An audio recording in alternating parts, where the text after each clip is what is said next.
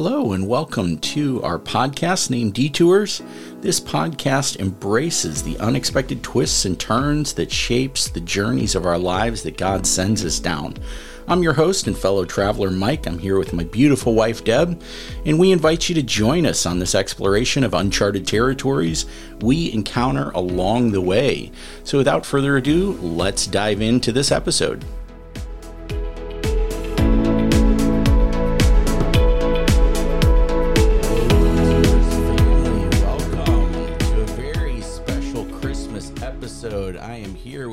Beautiful wife, Deb. Hi, guys. And we are going to take a quick break for season two. We've got some more episodes planned on the story of my brother, but this is a special episode. We typically uh, launch our episodes every other Monday. And with that schedule, our episode was scheduled to launch on Christmas Day, but uh, we're going to pause for just one episode. We're going to release this a few days early, and it's going to be uh, really kind of a celebration of Christmas for us. And like I said, we'll get back into season two uh, next episode. But uh, thank you for joining us. And Deb, we want to talk about all things Christmas. Yes, we do. It's an exciting time of the year. It is. It is for for almost everyone out there. Uh, Christmas holds a very fond memory. Some childhood for me, it was this little Godzilla toy that the eyes lit up red and had smoke come out of its mouth and.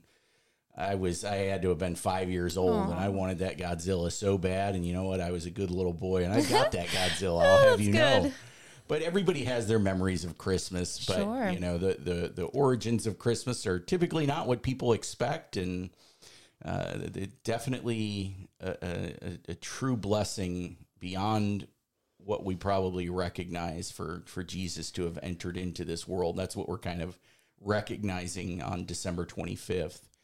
Uh, but you have some pretty cool things that you've uh, understood over the years and Yeah. learned and dug up. So, what are some of the things that uh, that you have learned?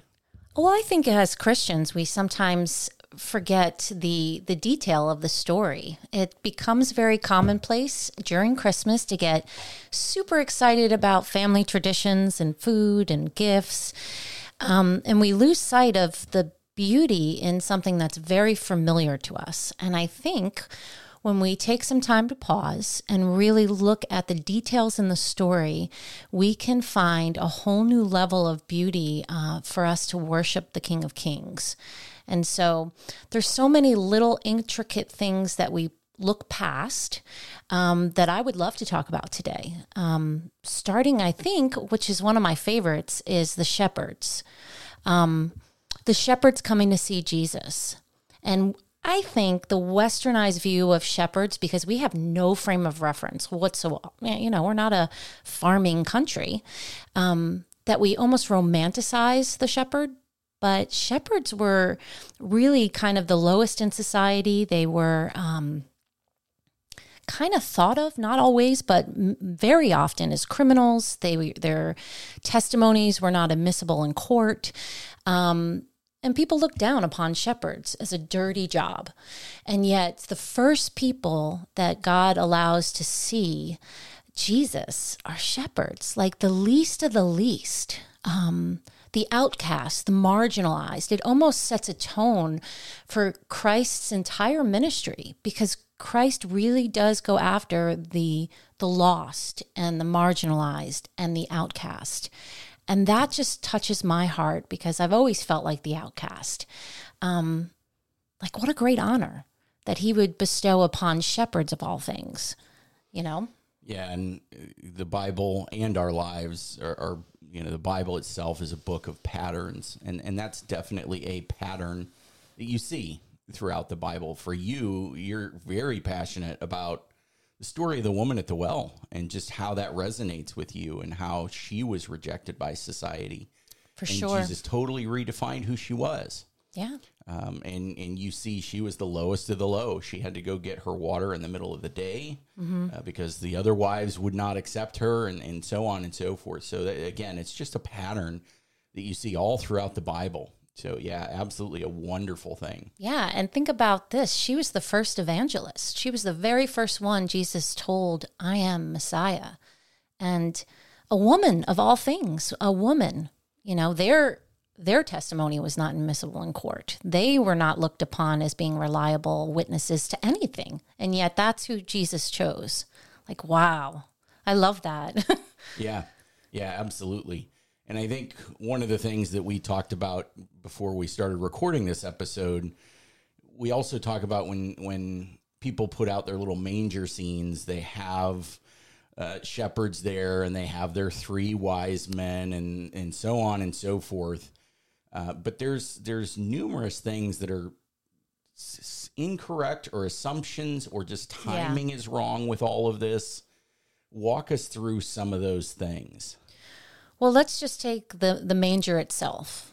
We think of it as this straw structure um, that Jesus is put into and swaddled. And that's the exact opposite of what he was actually in. He was in a stone, what you would call almost a sarcophagus. A, a it looked like a tomb.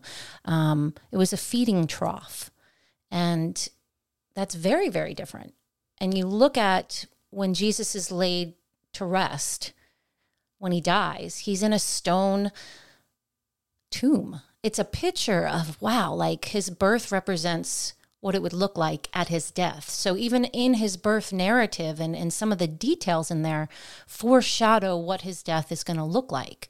And who do you have in the tomb? You have um, Mary Magdalene that comes to see him, and then you have it's Joseph of Arimathea's tomb. So you have Joseph and Mary in the beginning, you have Joseph and Mary at the end, and it's just such a cool picture.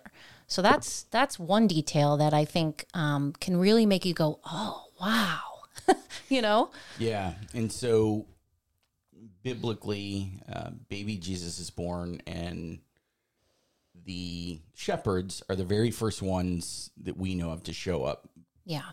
Oftentimes, these, uh, again, uh, all, all these scenes and everything that you'll see, the three wise men are there, but there's multiple things going on there that some are based on assumptions, may be true, may not be true. We don't right. know definitively. And other information there is is really kind of incorrect because we're crunching the timeline together.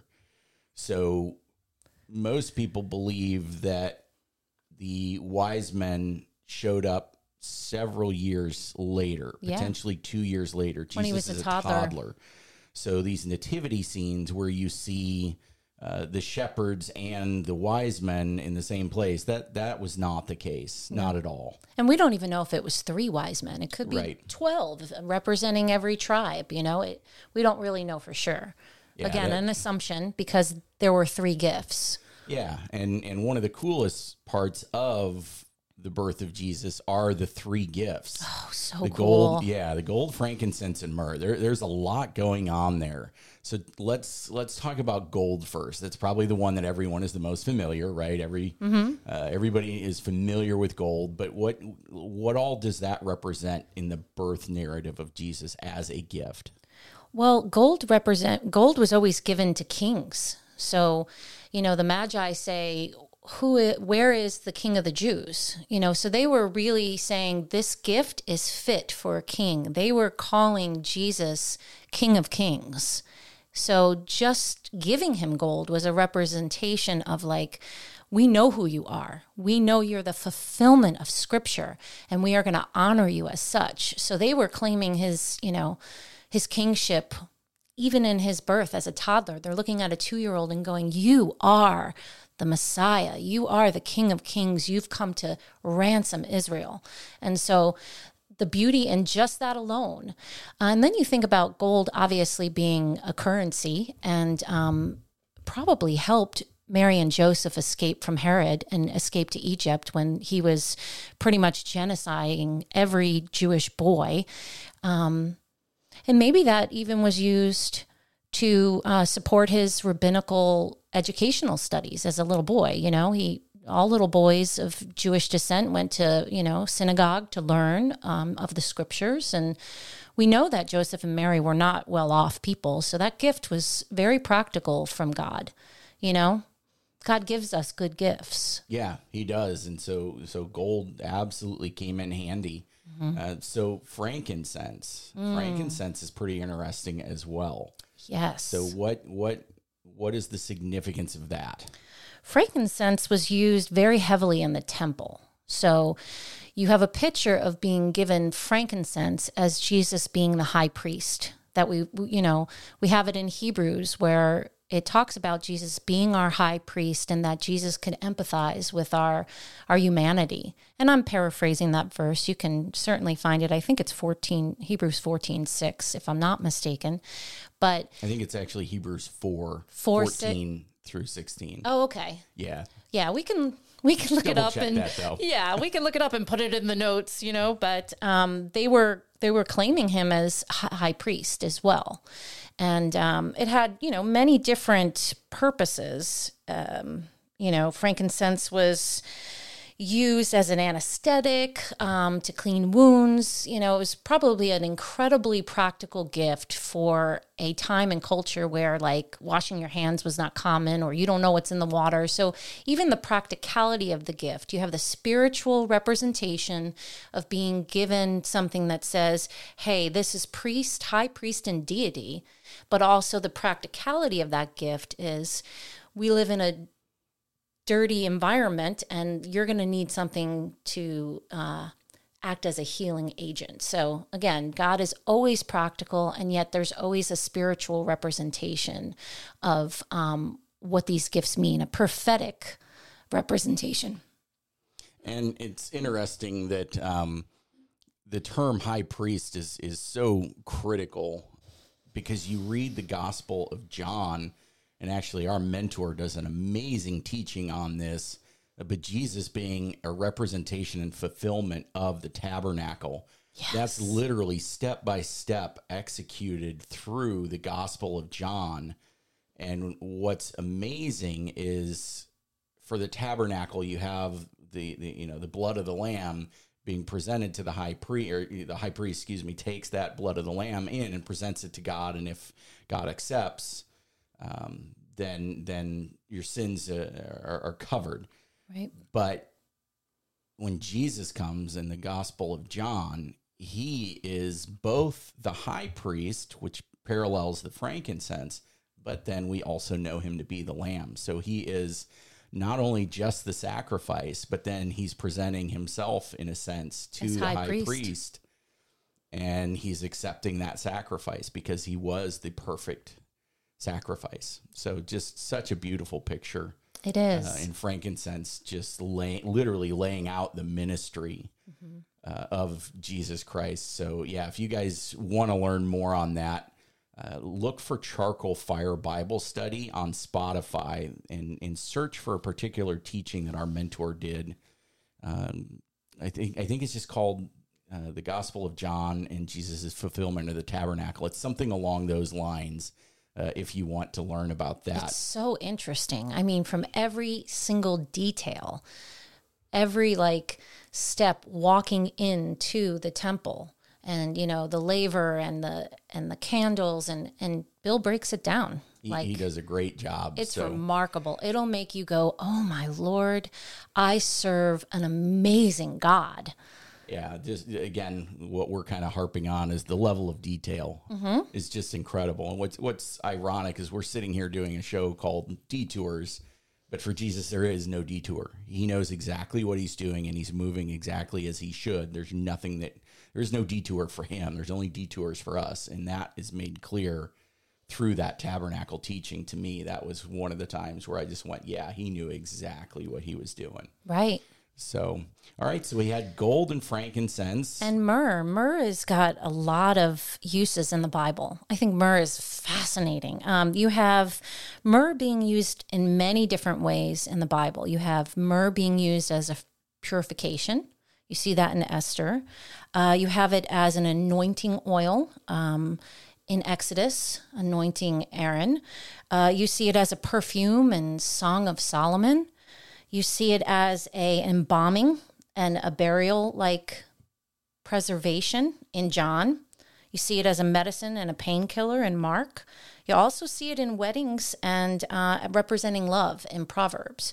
So myrrh has this really cool symbolic um, kind of l- rhythm to it. And um, what's really, really interesting about myrrh is how it's actually extracted from the tree. Oh my gosh. You have to pierce the tree's heartwood and then allow the gum to trickle out. And because it is um, known as being a very bitter substance, you're actually watching bitter red droplets. And um, anyone that does extraction would call those tears. I mean, wow, does that not say all that you need to see? So it symbolizes the like the bitterness of pain that God's going to face on the tree, Jesus would um, suffer for our for our sacrifice. And even the droplets of blood you see as Jesus is being pierced with the crown of thorns and being, you know, crying tears of blood because he's so stressed in the Garden of Gethsemane. Like, myrrh is a representation of that prophetic um, sin sacrifice and and purifying us. And once we're purified we're we're called the bride of Christ. I mean it's it's so detailed and so beautiful when you take the time to actually learn like these aren't just gifts they were giving because they were convenient or they were like you know they were common in the day. They had a a purpose to them and it's like when you dig into that kind of something that looks familiar and you start pulling away layers, you get that opportunity to worship in a way that you wouldn't if you just pass by that in the story of Jesus and go, oh, okay, he got three gifts. so it's good stuff. Yeah, so there there's so many details, and one of the details in the nativity story that that I love to study as an apologist. Uh, speaking of the what it, we often refer to as the three wise men. Again, we don't know that there were three, but what were they following? They were following the Star of Bethlehem. Mm-hmm. And there's been some incredible studies trying to determine whether or not the Star of Bethlehem was a real thing or not. Uh, some people believed it was just something created by the early church. Uh, other people took it literally, so on and so forth. So there's been tremendous studies trying to figure out was this an actual thing? Uh, and there's a great documentary out there. I recommend it to everyone we will add the link in the comments. There's a free version on YouTube that you can watch, but the resolution yeah. is is really it's a little rough. bad. yeah, and and and what what this is, um, it's a documentary. So this is a, a guy. He's a lawyer that that gets obsessed with this question of whether or not the Star of Bethlehem is real. And so he goes on this hunt to start piecing things together. And he uses a lot of scripture to figure things out, right? The, the, the, the Gospel of Matthew has a tremendous amount of detail about the birth of Jesus and the star. Mm-hmm. Revelation has a lot going on in it that actually points to the birth of Jesus. And then he uses all sorts of other scripture. He'll use uh, Job and so on and so forth. And he, he cites all of it for you. And he comes up with this list of items that he believes to be facts. The Bible is saying, uh, you know, the star stops uh, in the sky. Well, that's not something that's typical of a star. A right. star typically is, is constantly in motion because of the rotation of the earth. But the Bible says a star stops. So that that's a really tricky thing uh, for for him to find out. But he actually goes and he gets this program that NASA uses, mm-hmm. uh, and and it recreates the sky. All you have to do is type in a day and time and coordinates of a location where you're standing on the Earth. Yeah, totally fascinating. And because everything is so organized, he could type in "I'm standing in Jerusalem on this day," and it would show literally all the stars in the sky, the constellations, everything. Um, and I think it was actually it was Kepler that that came up with all these algorithms to calculate how stars move. Kepler's a scientist. Yeah, and when like when Elon Musk says he wants to be the first to go to Mars, he has to know where Mars is going to be. Right. It, it takes six months or whatever it is, three months, six months for people to get to Mars. So he needs to know where Mars is going to be in six months so they can land. and the reason he knows that is because of what Kepler did hundreds of years ago. And so they use all of this Um, and, and again, it, what, what makes it so cool as an apologist is this is software that's out there that anybody can use, and it's it's factual. Um, if it wasn't, it would be debunked so fast, uh, very simply. Yes, with the venom, Yeah. people would debunk that. Yeah, in a minute. Um, but but he uses this and he, he turns to the Bible and he turns to all these facts. I think it was like nine nine different facts that he finds in the Bible about the star, the direction it's heading, where it's coming up, you know, the fact that it stops, and so on and so forth. Uh, and he pieces these nine facts together and he starts plugging in dates. Uh, some of the dates he plugs in, it has to be happening before the death of Herod uh, because Herod sees it. And, Right. y- y- you know, Herod dies in 1 BC, I believe it is. I could be wrong about that. Check, check the documentary. Um, so he's looking in the sky using the you know the death of Herod as the starting point and so on and so forth and there's actually some very cool things happening. The Star of Bethlehem is a fascinating explanation when he shows you what he sees in this program that recreates the sky, what's happening in the constellations, everything. Um, Well, the stars themselves tell the gospel story. Uh, yeah, And that's what's so remarkable. And so when God says that people will be without excuse, that nature testifies to who I am, the stars literally tell the gospel story. And it's incredible when you just spend a little bit of time looking into something that someone else did all the hard work for you, all the science, all the math. I mean, that stuff goes right over my head. But somebody maps it out for you so that the person that is skeptical, and, and we often say this skepticism is not a bad thing. It's when skepticism turns to cynicism, that's what's dangerous. That's when your heart gets really hard. But the skeptic, it- like the skeptic is the one who really has enough like mm, i don't know is that really true and that's the person that seeks and those people tend to get their answers because god says hey seek and you will find Yep. And and that's what's so amazing is th- this guy puts he takes the Bible and he takes these small details, right?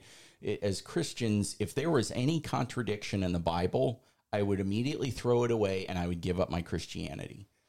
And it he takes nine details that I think again, I think it's nine. And there's very small details throughout the Bible that when you're just reading, it, that's not an area where you're going to pause and go, let me meditate on that but he takes those out and he applies them to this NASA software. What he comes up with is absolutely amazing. And it's the reason I believe in the Bible and I believe that Jesus died for my sins is you can take the Bible and put the smallest details under tremendous pressure, pressure and it still Stands. holds true. It, it explains so much. And in, the Star of Bethlehem, that documentary, again, you can probably buy it on eBay. Uh, I, I don't know that they're producing new copies anymore because it's been a decade or so since that came out. do you think it's still on dvd Yeah, yeah. When when they released it, DVD was D- DVD and Blu-ray were definitely the technology that was around. wow You can probably get it on, Am- uh, excuse me, eBay. It- like what I was saying earlier, the copy on YouTube that you can watch for free, the resolution is really rough.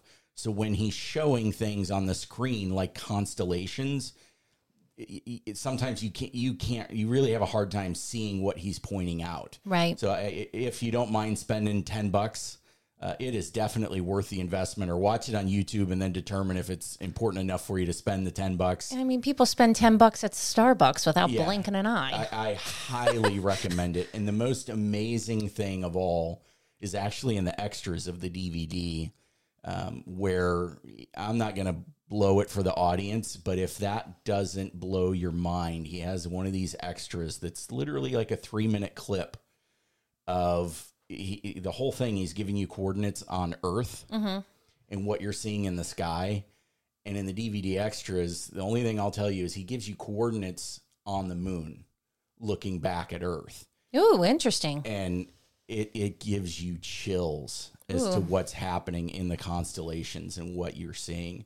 So uh, yeah, when when we talk about the birth narrative and the, and the gospel and the details, the Mm-hmm. level of details, it's just incredible. Um, And it gives us an opportunity. Yeah, it gives us an opportunity to not just go through the motions. That's the biggest problem I think I see in the commercialization of Christmas and why I really don't like that part of Christmas. Like to me, I feel like people are running around to grab gifts and not have any significance to why are why am I really celebrating this? And so I love that these details give me a worshipful did I say that right? yes, Okay. worshipful. um, attitude during this season and that I'm not rushing and that I'm not looking to just people please. And it gives me an opportunity to go, wow, Emmanuel, like God with us, like God with us. Think about the fact that Jesus leaves, you know, his his godly throne to to suffer with us, to to live a life where we can look at him and go, you know, we can never really say, you don't understand how hard it is. He does. He suffered. He chose to do that for us. Like, that's what I want to worship. And that's what my attitude is to be about um, in this season, you know, for me. Yeah, I think two of the most dangerous weapons that that Satan has is complacency and keeping us busy, and we don't stop and recognize the significance of what God did. And there's no busier time than the holidays. Yep. I mean, th- this this year, I just I I was just reading. This year is supposed to be the highest number of people traveling for Christmas since the year 2000. Uh, they're, I think they were estimating 105 million people Wow. are going to be traveling at least 30 minutes away for Christmas this year. 105 million people between Christmas, I think it was December 23rd and January 2nd. 105 million people. How do they even determine that? I think probably airline. It, it was something on airlines. What's going on with the airlines right Okay. now? So, it, but it was just a. Who knows if the the numbers? There's probably a plus or minus uh, factor Here in all of there. that. But either way, you can just look uh, around and see how many people are traveling. But it, it just it's so many. You're going to visit families. There's stress. There's gifts. There's parties. I mean, you, you had what three parties this, This past week. week? Yeah, had three I ate so much and, like, you know, I was really, really busy. Yeah, and and that I think that's one of the the very effective weapons that Satan has against Christians is well, if I can't make them complacent, I'm going to make them busy. Yep. And that season of gratefulness and and recognizing what Jesus did, it's going to pass them by, and that that'll do. Uh, and so we we really encourage you guys to to stop.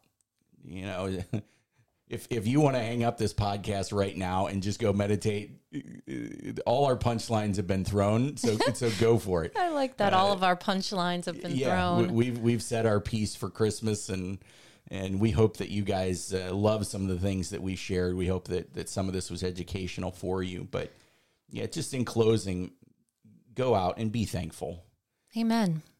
Recognize exactly what the gravity of the situation is. That Emmanuel, God was with us. He is with us. He will always be with us.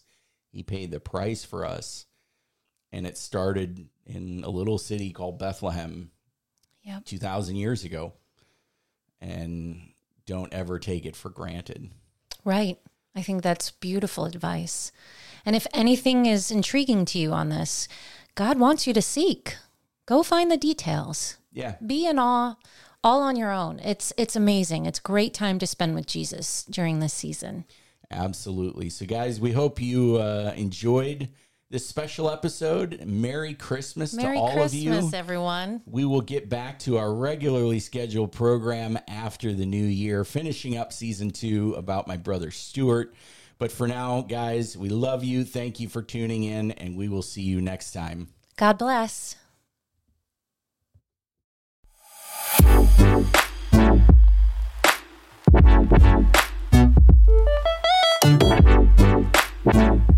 Thanks for listening to Detours. For more content, you can find us on Spirit FM Radio, Spotify, Apple Podcast, Google Play, or on our website at detours.life.